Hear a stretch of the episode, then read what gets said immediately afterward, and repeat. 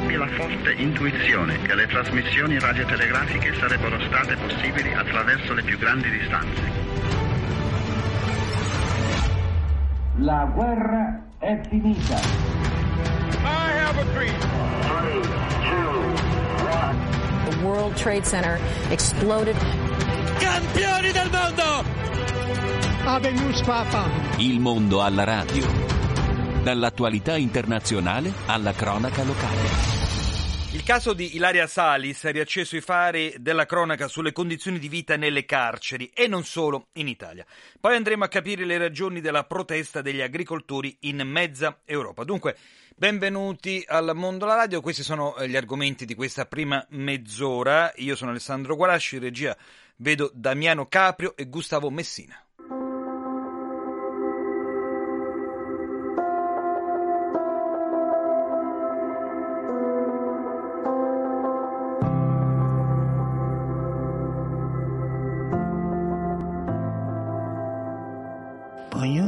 Noi può scivolare, ognuno di noi.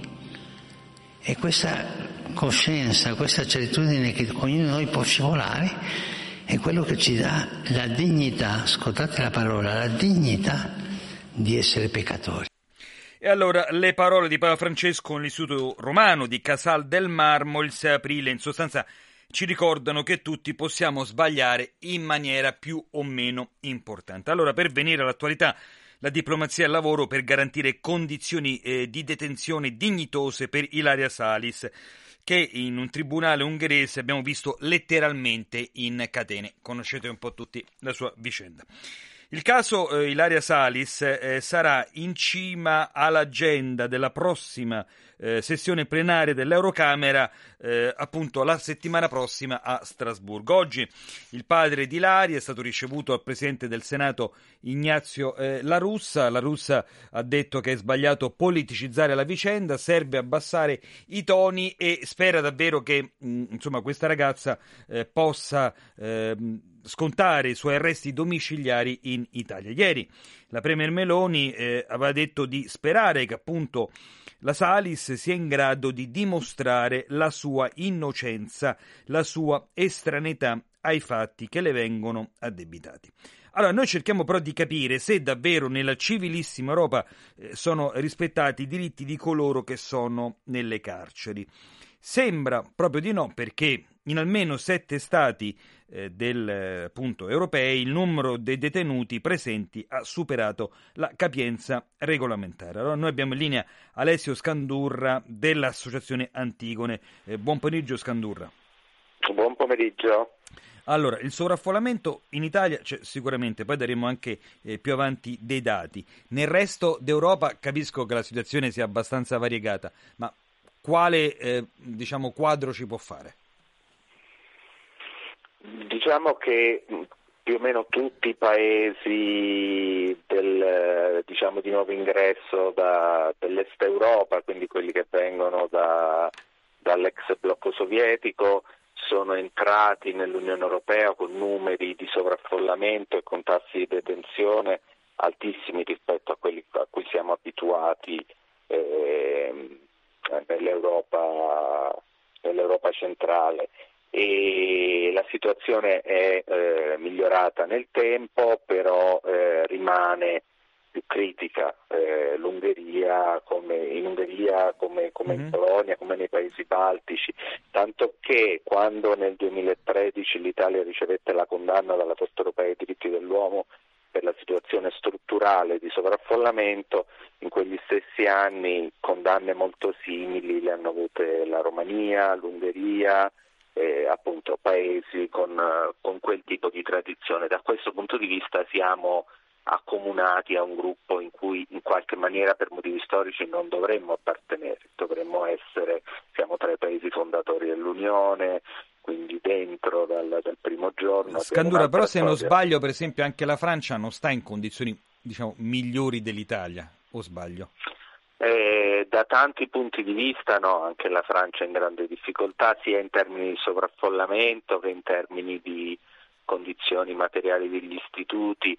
la detenzione è un'esperienza orribile più o meno, più o meno ovunque in Europa, dopodiché eh, non tutti i posti sono uguali anche all'interno dello stesso paese, 60.000 detenuti italiani vivono condizioni di detenzione anche, anche molto diverse l'uno dall'altro. Eh, un primato di cui in questi giorni si parla dell'Italia che resta purtroppo è quello dei suicidi. Se non sbaglio eh, sono 13, vero?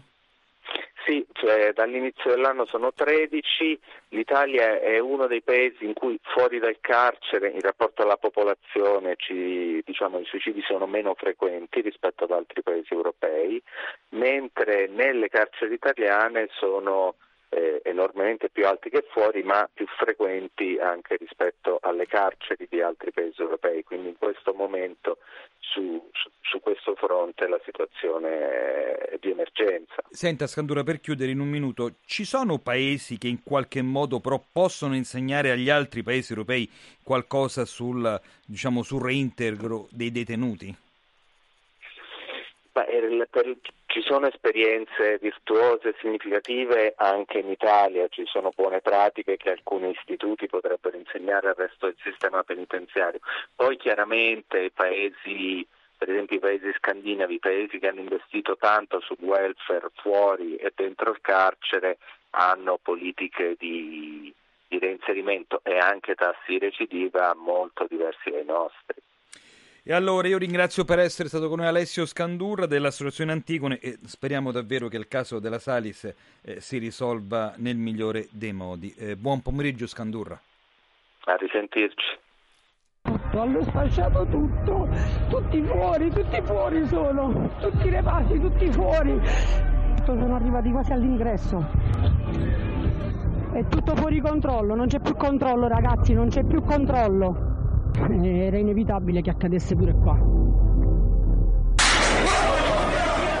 Allora, questo è l'audio che ci arriva da una delle tante carceri italiane che eh, diciamo, negli anni scorsi hanno subito diciamo, delle vere rivolte, spesso dovute al sovraffollamento, ma anche alla tensione dovuta alle, magari all'esplosione di casi di Covid. Eh, ve l'abbiamo detto, l'ha detto anche Scandurra, anche l'Italia, a dir la verità, non solo l'Ungheria, dunque osservata speciale. Al 31 dicembre 2023 su 61.000 detenuti circa c'erano 51.000 posti disponibili. Il ministro mh, della giustizia Nordio, eh, de- sul, sull'aumento dei suicidi, 13 nel mese di gennaio, ha detto di sperare che questa tendenza venga invertita. Eh, sulle cause in generale possiamo dire, ha detto Nordio, mm, eh, che c'è il sovraffollamento, la disattenzione, le difficoltà psichiche di alcuni individui. Eh, poi logicamente c'è tutto il problema eh, del, degli scarsi diciamo, servizi che vengono offerti ai detenuti, servizi sociali e così via. Le regioni più sovraffollate, eh, diciamo così, sono Lombardia, Campania e Lazio. Insomma, eh, le carceri sono un universo che non può e non deve essere abbandonato. Così ci ha detto Don Raffaele Grimaldi, che è ispettore dei cappellani carcerari. Più che certamente sappiamo che comunque ormai le nostre carceri italiane soffrono di tante situazioni. La prima cosa di tutte queste aggressioni che a volte eh, ci ritroviamo a vedere e anche a subire e nascono proprio soprattutto anche da, da, un tipo di popolazione che è un po' cambiata. Eh, prima di tutto abbiamo, abbiamo tanti malati psichici che sono entrati un po' nei nostri istituti e, penso che il personale è anche impreparato per affrontare tale emergenza e quindi per questo motivo questo è uno dei, dei problemi da risolvere. E le REMS in Italia sono pochissime rispetto eh, alle persone che potrebbero eh, andare e quindi purtroppo allora le nostre carceri eh, devono accogliere eh, soprattutto questi detenuti che hanno anche questi problemi psichici e più delle volte le aggressioni nascono proprio da loro. Ecco, in questo momento quanto invece sono fondamentali, quanto è fondamentale l'aiuto eh, dei volontari e dei cappellani? In sostanza un cappellano in carcere eh, che cosa fa oltre a dare un conforto logicamente a chi crede? Ma comunque, prima di tutto, i, i nostri cappellani eh, sono punti di riferimento per tutti, non soltanto per coloro che professano la fede cristiana e cattolica, ma loro sono dei punti di riferimento per tutti, per tutti quanti, quindi per tutta la popolazione. E oltre ad essere, eh, possiamo dire, annunciatori della parola di Dio, quindi soprattutto come servizio pastorale eh, religioso, eh, i cappellani, unitamente ai volontari, svolgono un ruolo fondamentale all'interno dei nostri istituti penitenziari. Prima di tutto affo- affrontano tante esigenze, tante emergenze che il carcere stesso non riesce, non riesce a risolvere e quindi contatto con i familiari, eh, emergenze anche di supporto materiale. E tutto questo eh, noi cappellani, volontari tutti, siamo dei punti di riferimento e loro si rivolgono a noi anche per questi motivi qui, ma anche per sollecitare le diverse direzioni ad intervenire su qualche situazione particolare. Ecco, per chiudere, eh, logicamente il eh, sovraffollamento è un aspetto fondamentale, eh, ma tu quale riforma faresti nelle carceri italiane per far sì che davvero siano più vivibili? Ma prima di tutto io penserei che ci sono dei reati che non dovrebbero proprio entrare in carcere, quindi dovrebbero stare fuori e avere un'attenzione diversa fuori, quindi con percorsi di riabilitazione, con percorsi eh, soprattutto di attenzione a, a queste persone, quindi, anche perché coloro che commettono piccoli reati sono le persone di strada, sono i tossicodipendenti, sono, eh, sono i malati psichici, quindi alla fine un po' tutti questi, questi piccoli reati vanno ad affollare un po' i nostri centri penitenziari che servono soprattutto a frenare una violenza che va al di là del, del, del furto o delle piccole aggressioni. Quindi, e, poi, e poi penso che il, il, il sovraffollamento è causato anche da una, eh, da una, lenta burocrazia che non riesce a far uscire le persone che potrebbero stare fuori o avere almeno eh, i domiciliari.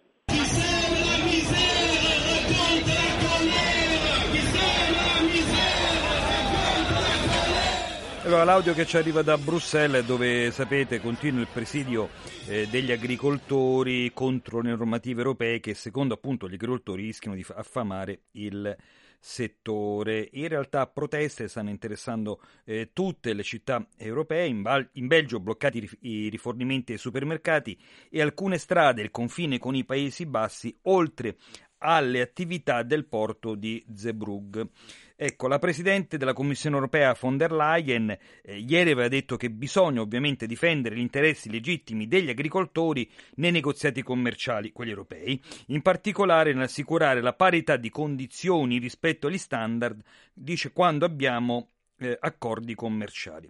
L'Unione Europea nel 2023 ha dato un'assistenza per 500 milioni di euro a chi è stato eh, colpito dalla crisi. Allora, vogliamo capire quali sono davvero i problemi dell'agricoltura, perché mi sembra che siano abbastanza eh, variegati. Eh, abbiamo in linea Vito Domenico Sciancalepore, direttore di Fedagripesca Confcooperative. Eh, buon pomeriggio Sciancalepore. Buon pomeriggio, buonasera a tutti. Allora, mi sembra che uno degli aspetti fondamentali sia che con la campagna ci si mangia poco e male, cioè i redditi sono sempre piuttosto bassi. Sì, purtroppo sì. Diciamo che è necessaria inevitabilmente una premessa. Eh, noi abbiamo un'agricoltura eh, italiana che sta attraversando un periodo di profonda crisi eh, da moltissimi anni. Mm. Eh, abbiamo una produzione in calo, un reddito sicuramente insufficiente per gli agricoltori e eh, una frammentazione eccessiva delle aziende. Tutto questo unito a delle scelte di politica europea eh, piuttosto restrittive e che non tengono più al centro le ragioni eh, della produzione, eh, hanno oggi scatenato una protesta ineguagliabile mai vista in questi, in questi termini.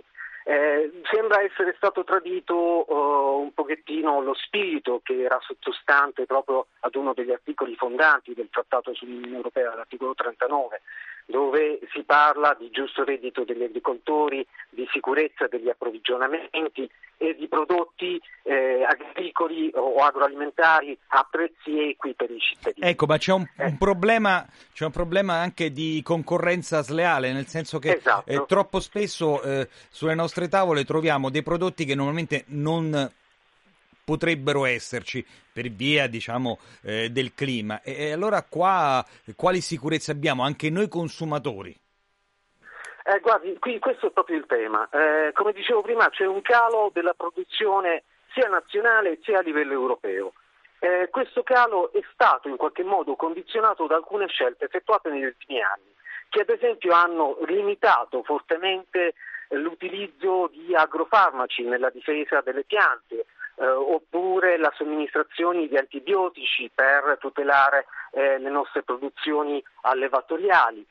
Tutto bene nell'ottica della salute, eh, ma eh, la drastica riduzione che c'è stata ha comportato anche oltre agli eventi climatici eh, avversi, una riduzione produttiva che ha consentito di lasciare spazio a prodotti che arrivavano dall'estero. Mm. E voi per ragioni legate anche ad accordi internazionali o altro, eh, questi prodotti sicuramente non, oggi non sono soggetti alle stesse regole di produzioni così rigide che osserviamo in Europa e che sono così attente anche alla sicurezza eh, dei, eh, dei, consumatori. Però mi permette, Sean Calepore, eh, sì. allora, 500 milioni di euro a chi è stato colpito dalla crisi non è poco in sostanza, però l'agricoltura europea è stata sostenuta da Bruxelles, o sbaglio?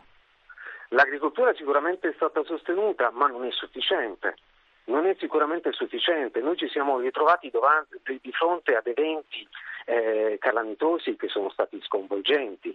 Eh, guardi, le porto soltanto alcuni, mm-hmm.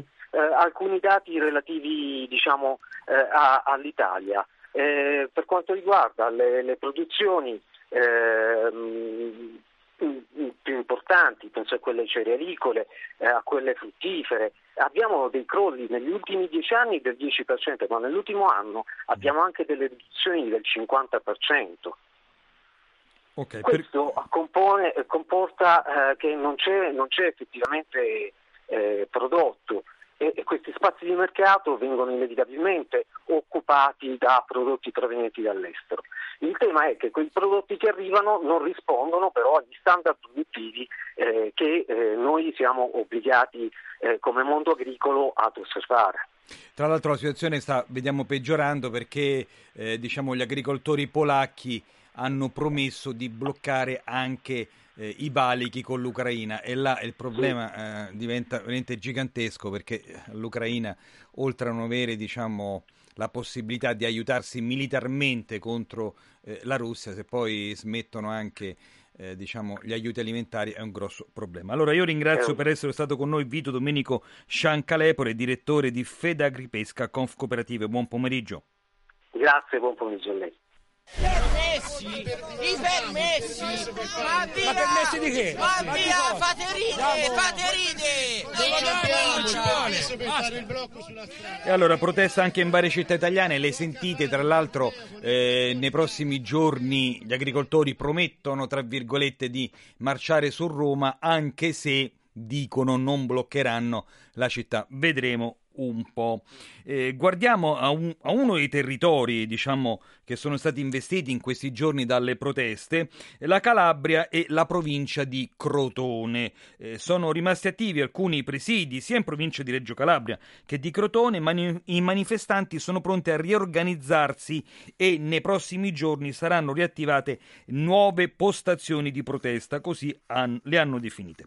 Le questure della Calabria sono al lavoro in queste ore proprio per valutare le comunicazioni con cui vengono annunciati nuovi movimenti di protesta lungo le strade principali. Pensiamo eh, per esempio alla 106 Ionica.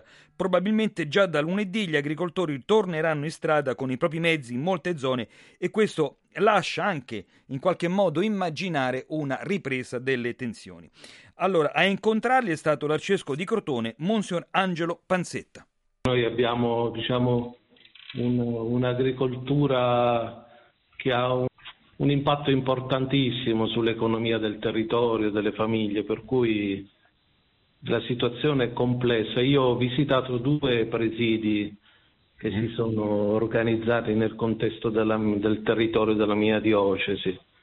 Ecco, io li ho ascoltati a lungo perché penso che questo sia il nostro primo dovere di ascoltare no? le persone, quindi ho cercato di capire. Loro mi hanno parlato delle difficoltà crescenti che loro hanno per i costi energetici, per i cambiamenti climatici e soprattutto una bassa redditività che è legata ai passaggi che avvengono nel mondo del commercio poi dei prodotti agricoli, quindi di fatto a loro resta poco e poi dopo diciamo loro hanno paura anche di queste norme nuove che riguarda l'Unione Europea perché eh, la, di, la diminuzione degli aiuti sul gasolio, perché le macchine che loro usano Ecco, ma lei vede che nella provincia di Crotone gli agricoltori fanno difficoltà ad arrivare a fine mese, ad aiutare le proprie famiglie? Proprio nei presidi ho visto una cosa molto interessante, ho visto tanti giovani e sono quelli che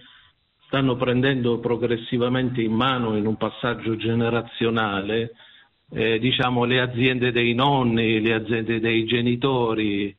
Eh, diciamo, loro fino adesso hanno, hanno vissuto dignitosamente, con grandi sacrifici, perché nel mondo dell'agricoltura ci sono lunghissime ore di lavoro, bassa redditività, però con grandi sacrifici fino adesso loro hanno, hanno vissuto con del frutto delle loro mani, hanno messo sulle nostre tavole prodotti importanti, però in questi anni, in questi ultimi anni sul territorio è nata una cosa importante, cioè lo sforzo per elevare il livello di qualità dei prodotti.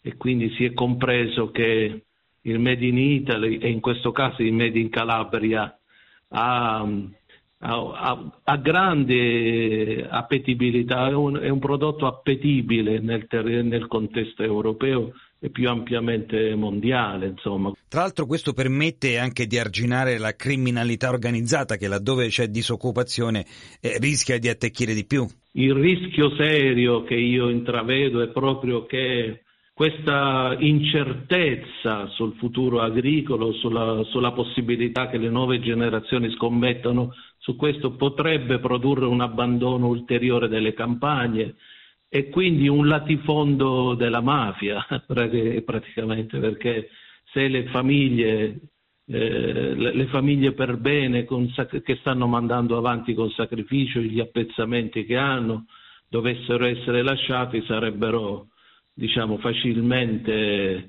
eh, i terreni, le, le, proprietà andrebbero facilmente nelle mani di chi ha grandi disponibilità e liquidità economiche e noi sappiamo che il malaffare ha a disposizione grandi quantità di denaro, quindi, però il problema non è solamente legato alla possibilità che il mondo agricolo resti intrappolato no? nelle dinamiche mafiose, ma eh, il pericolo è anche di sicurezza per il territorio perché se l'agricoltura non sarà un settore sul cui i giovani possono investire, le famiglie possono investire, eh, ci sarà un abbandono e questo renderà molto fragile il nostro già difficile territorio. La Calabria è una terra bellissima, però è un contesto dal punto di vista geografico molto fragile.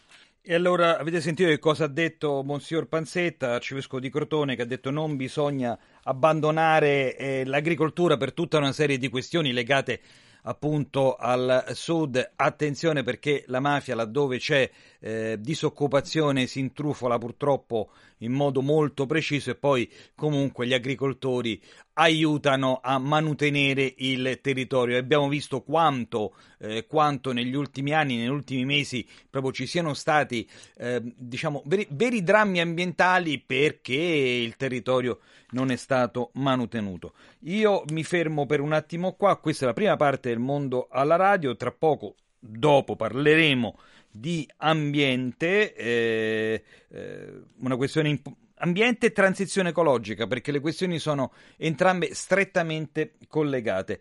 E, mh, ecco qua, allora, Damiano Caprio mi ha in qualche modo aiutato nel trovare eh, una canzone che possa andare d'accordo con questo tema, eh, una canzone di Marvin Gaye, un autore troppo presto scomparso, e si chiama Mercy Me di Ecology.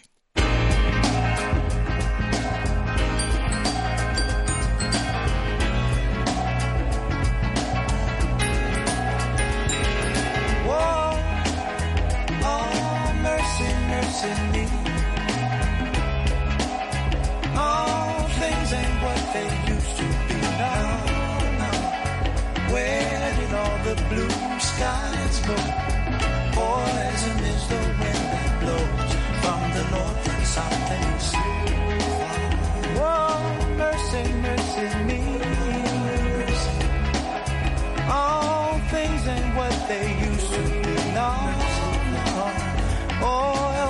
Wasted on the oceans and upon our seas.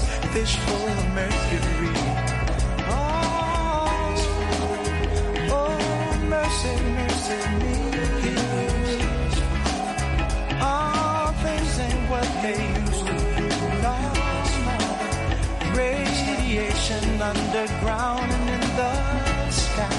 Animals and birds who live nearby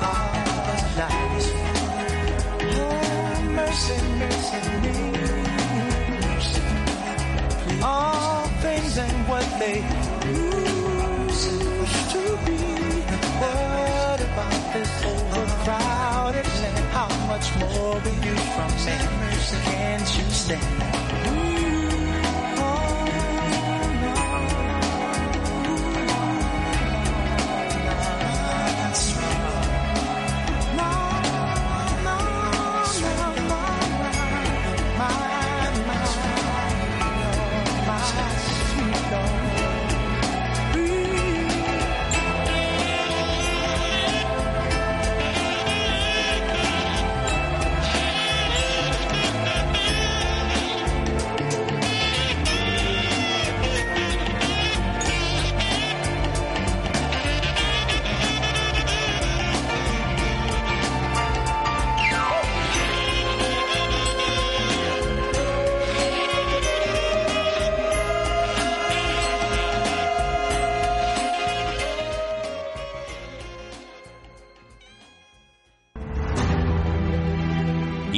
Mondo alla radio. Allora, a che punto siamo con la transizione ecologica? Eh, quali, e anche e soprattutto quella energetica, eh, ci sono dei paesi in Italia che sono più virtuosi e l'Italia soprattutto che cosa sta facendo? Come sta cercando appunto di incrementare diciamo, il proprio tasso di transizione energetica? Allora, eh, parleremo di questo nei prossimi 25 minuti. Le Alpi si sa, sono un muro di sasso, una diga confusa, fanno tavola rasa per noi che qui sotto, lontano più in basso, abbiamo la casa. La casa di piedi in questa Allora, eh, eh, Dalla e Morandi ci hanno riportato la bellezza delle Alpi e dunque quale scenario dovremmo in qualche modo tutelare visto che i ghiacciai ormai a 3.000 metri e passa si stanno sciogliendo. In Italia le fonti rinnovabili con 5,6 gigawatt complessivi riacquistano un ruolo significativo nelle scelte energetiche. Questa è l'opinione di Gianni Silvestrini che è direttore scientifico della ONG ambientalista Kyoto Club. La potenza rinnovabile nel mondo è cresciuto, pensate, del 51% nel 2023, raggiungendo 510 gigawatt, soprattutto grazie alla Cina che ha installato 200 gigawatt di solare ed eolico. In Europa è la Germania a trainare il settore. Nel 2023 per la prima volta i rinnovabili hanno superato il 50% della produzione elettrica, arrivando dunque al 57,1%. In Germania diciamo ci stanno vedendo lungo, considerate anche i problemi di rifornimento di gas eh, con eh, la Russia, considerato che loro si rivolgevano praticamente principalmente alla Russia proprio per l'approvvigionamento di gas. Allora, noi abbiamo in linea Sergio Andreis che è direttore di Kyoto Club. Eh, buon pomeriggio Andreis. Buon pomeriggio e grazie a voi. Senta, voi dite che anche l'Italia sta dando dei segnali di risveglio. E 5,6 gigawatt però sono un po' pochini, che cosa ne pensa? Penso che stiamo dando segnali di risveglio, ma non sono assolutamente sufficienti. Eh, questo è il motivo per cui noi siamo impegnati e siamo eh, molto grati a Papa Francesco dai tempi della Laudato Si e prima della COP eh, di fine 2023 alla Laudato Deum per questo stimolo continuo. Quindi abbiamo la possibilità eh, come sistema paese di fare di più per le rinnovabili, mancano tutta una serie di strumenti legislativi ancora. Noi abbiamo fatto il punto ieri nel convegno le rinnovabili fanno bene all'Italia mm-hmm. e eh, come dire, eh, le potenzialità ci sono, dobbiamo eh, recuperare i ritardi degli ultimi anni perché dopo il picco di una decina di anni fa che era stato un, un fenomeno non governato eh, siamo andati sempre indietro e ehm, adesso ci sono gli strumenti, eh, ci sono, come ricordava il Presidente Draghi, per il clima i soldi non sono un problema, eh, si tratta di procedere, di agire e la collaborazione con la Germania in questo senso, come anche l'ambasciatore tedesco ha eh, illustrato ieri durante il mm. nostro convegno, è una delle carte vincenti. Ecco, ci sono eh, due aspetti eh, che in qualche modo ostacolano il decollo, diciamo così, dell'Italia sulle rinnovabili come eh, la Germania. Uno i problemi spesso con le sovrintendenze, no? con tutte le autorità locali. Eh, eh, un altro, per esempio, però l'impatto visivo, cioè queste pale che girano, si parla anche di eolico offshore, sono impattanti per diciamo, l'ambiente, se non altro per l'aspetto visivo. Eh, come possiamo superare questi, questi handicap? Guardi, eh, noi eh, stiamo lavorando tuttora nel nostro Paese con una strategia energetica nazionale che privilegia eh, il gas, quindi le fonti di energia fossile.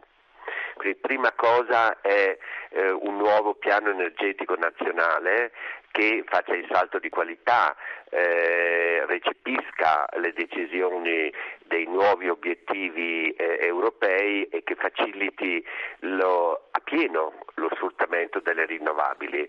Eh, esiste la questione eh, paesaggistica, eh, esistono le lungaggini burocratiche poste dalle sovrintendenze piuttosto che altri enti intermedi, ma mi faccia dire, eh, mm-hmm. sono questioni secondarie. E perché sono questioni secondarie? Eh, perché finché non c'è un quadro eh, regolamentare che dice che a causa della crisi climatica, lei ricordava lo scioglimento di ghiacciai all'inizio, ma eh, qui ormai gli eventi meteorologici estremi con tutti i danni che comportano eh, superano gli scenari peggiori elaborati dal, dal, mondo scientifico e dal mondo della ricerca. Ricordo gli ultimi eh, eventi del nostro paese, no? dall'Emilia Romagna. Certo. Mm, eh, esatto. Quindi serve uno, una normativa chiara che dica eh, le rinnovabili sono la priorità e dal punto di vista tecnico e tecnologico è, è, è possibile. E, e due, eh, serve una coscientizzazione eh, di chi decide e dei cittadini, no? degli enti, eh, eh, le autorità locali, i comuni, le, le regioni, perché si abbandonino le fonti fossili e quindi eh, carbone per quanto riguarda la Sardegna e Sulcis, eh, petrolio e gas per quanto riguarda... Insomma, è, il, solito, il solito mix chiaro, di no? aspetti normativi e coscienza collettiva. Allora... Esattamente, con, se, mi, mm, se, posso, l'urgenza di agire, perché il tempo, come il tempo corre. insegna il Papa, eh, il tempo, no, siamo già in ritardo. Esattamente, allora ringrazio per essere stato con noi Sergio Andres, direttore di Kyoto Club. Buon pomeriggio Andres. Grazie a voi, buon lavoro.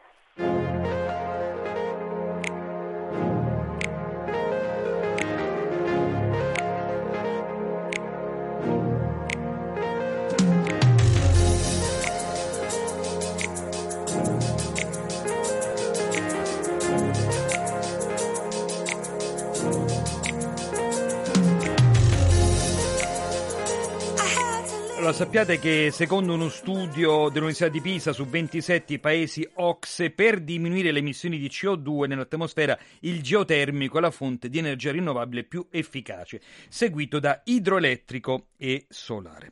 Però gli obiettivi delineati dall'Unione Europea nel Green Deal, eh, quello che riguarda l'agricoltura, verso la transizione ecologica e il raggiungimento della neutralità climatica al 2050 richiedono eh, degli sforzi che passano anche dalle imprese agricole e alimentari. E poi investono tutto appunto il tema della decarbonizzazione. Nel corso degli ultimi mh, anni il 71% delle imprese agroalimentari ha già effettuato investimenti per la transizione eco-energetica e un altro 13% è in procinto di farlo eh, primariamente con l'obiettivo di ridurre i consumi energetici che sono saliti d'altronde moltissimo. Allora, noi abbiamo voluto sentire proprio eh, su questo eh, l'eurodeputato Paolo De Castro, che è tra l'altro un esperto proprio di politiche agricole. Transizione energetica e transizione ecologica, perché i due temi vanno a braccetto.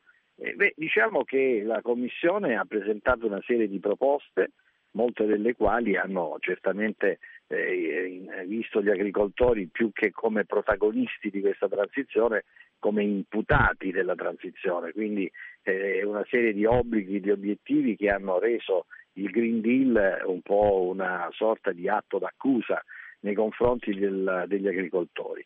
E quindi è questo uno dei eh, motivi di fondo di queste proteste che si sono concentrate in tutte le principali capitali europee, però diciamo il malessere generale, diffuso e sentito da tutti. Ecco, eh, cause vecchie eh, che si sono unite poi anche alle emergenze recenti, prezzi bassi, eh, con i costi di produzione che sono aumentati, insomma si è creata una situazione abbastanza difficile per il mondo agricolo. Ma ecco, però mi scusi, può essere considerata comunque un'occasione per il mondo agricolo puntare sulla transizione ecologica ed energetica, se non altro per cercare anche nuovi mercati?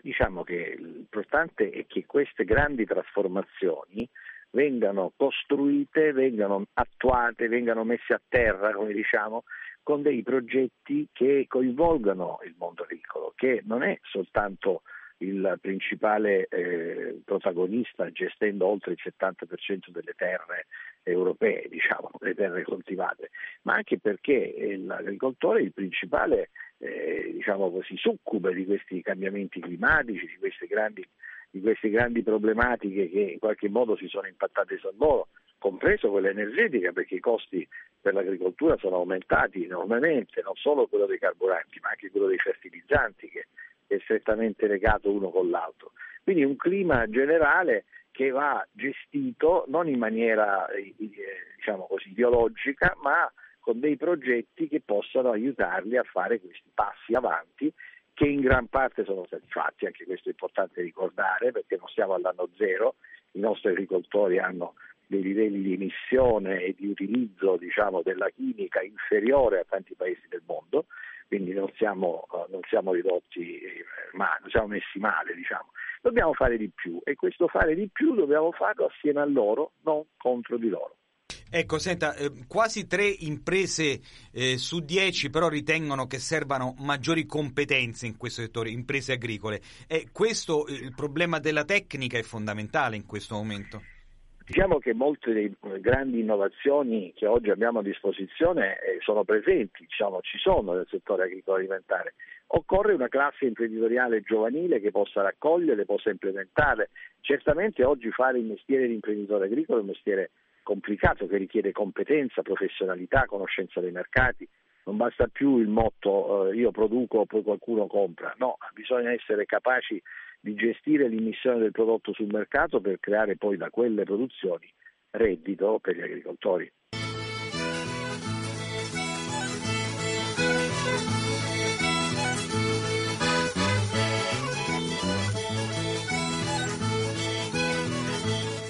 E allora eh, un eh, rapporto sul, eh, sull'eolico offshore dice che eh, è un'opportunità senza precedenti per il sistema, questo, il sistema Italia. Questo rapporto è stato presentato dalle aziende eh, del settore, con la prospettiva Veneto di generare un'occupazione significativa, stimata fino a 27.000 posti di lavoro entro il 2050. Le eoliche offshore in sostanza sarebbero le pale eoliche galleggianti in mare. E continuiamo appunto a parlare di rinnovabili perché forse questa è la volta buona per il decolo definitivo delle comunità energetiche. Dalle attuali circa 100 a 15 20.000 appunto sono le prospettive di crescita in Italia eh, di questi soggetti. Una CER, ovvero una comunità energi- energetica rinnovabile, è un'associazione di clienti finali consumatori di energia elettrica che possono associarsi per produrre eh, sul luogo, tramite fonti rinnovabili, l'energia elettrica necessaria al proprio fabbisogno e poi la devono condividere. Insomma, finalmente è arrivato il decreto, ce n'è voluto di tempo. Ora aspettiamo il regolamento, ci ha detto eh, Sara Capuzzo della cooperativa energetica è nostra. Dunque, sì, sicuramente questo, l'uscita del decreto attuativo è una svolta importante perché finalmente si sblocca la possibilità di realizzare impianti di una certa dimensione, di realizzare comunità energetiche che, che possono coinvolgere potenzialmente anche migliaia di tra famiglie, imprese e enti locali. E, e abbiamo ovviamente adesso dei passaggi ancora che dobbiamo aspettare per poter fare tutto questo perché si, siamo in attesa delle regole tecniche che dovrebbero uscire eh, a breve e una volta che usciranno le regole tecniche ci, vorrà, eh, ci vorranno ulteriori 45 giorni perché il GSE predisponga la piattaforma per caricare le domande. Quindi tutte le iniziative che partono appunto da enti locali o da um, progetti imprenditoriali o da aggregazioni, anche gruppi d'acquisto, insomma aggregazioni anche di cittadini attivi, potranno finalmente concretizzare questa, questo progetto e eh, eh, cogliere questa opportunità di appunto realizzare in maniera collettiva degli impianti di produzione e di condividere l'energia prodotta dall'impianto. Ecco, ci saranno delle tariffe, mi scusi Capuzzo, ci saranno delle tariffe in qualche modo però agevolate? Eh, tariffe, c'è una tariffa premio, quindi c'è un incentivo per, eh, un incentivo che nella nuova formula ha delle mh, differenziazioni che dipendono dalla potenza dell'impianto, dal prezzo zonale orario, quindi da come varia il prezzo dell'energia e eh, anche dalla posizione geografica nel caso degli impianti fotovoltaici.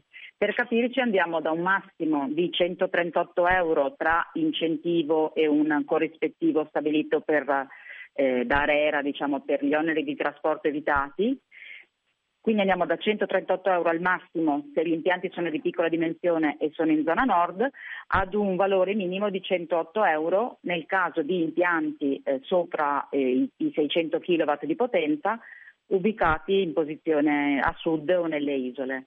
Quindi sono, sono valori che sono sicuramente interessanti e che possono aiutare a ridurre la spesa energetica di chi, di chi partecipa. E in particolare l'obiettivo anche della, eh, Commissione europea di, in, con questa iniziativa appunto, che vale per tutta Europa è quello di eh, aiutare anche i consumatori vulnerabili, quindi avere un occhio di riguardo per i soggetti fragili che possono aderire a questo tipo di iniziative e appunto beneficiare del, di questo incentivo. Senta, una cosa, la vostra, la vostra, è una cooperativa energetica, dove sta la differenza e soprattutto che cosa offrite in più? Allora, noi come cooperativa energetica siamo nati esattamente dieci anni fa, perché quest'anno è il decennale, e siamo nati all'inizio come cooperativa di utenza, quindi acquistavamo l'energia rinnovabile e la rivendevamo ai soci.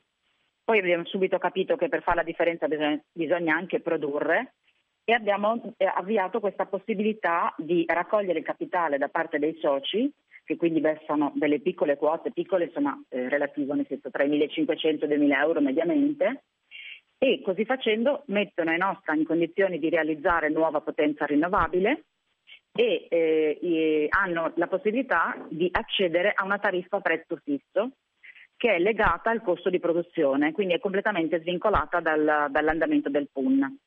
Ad esempio, quando c'è stato il picco dei prezzi, è andato oltre i 500 euro a megawattora, chi aveva scelto questa opportunità e aveva investito aveva, pagava un prezzo che era invece di 120 euro.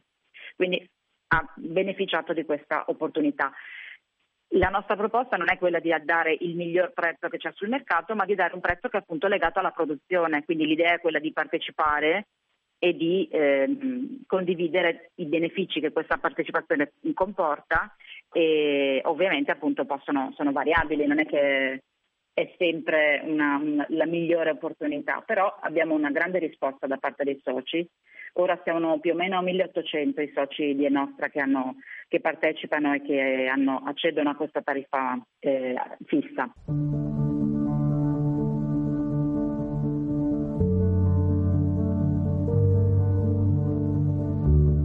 Allora, vedremo davvero se questa sarà la volta buona per le cooperative energetiche.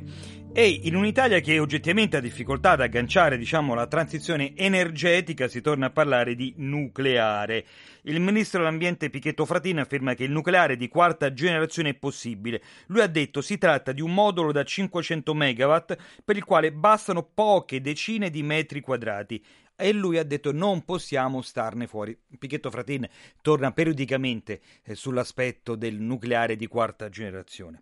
Tra 5-6 anni poi ha detto saranno proprio le imprese energivore a volere questi impianti anche sul loro territorio. Vedremo se sarà così. Allora noi abbiamo in linea eh, Luigi Mastropaolo che assieme a Elena Stramentinoli ha scritto il libro Ritorno al nucleare. Buon pomeriggio Mastropaolo.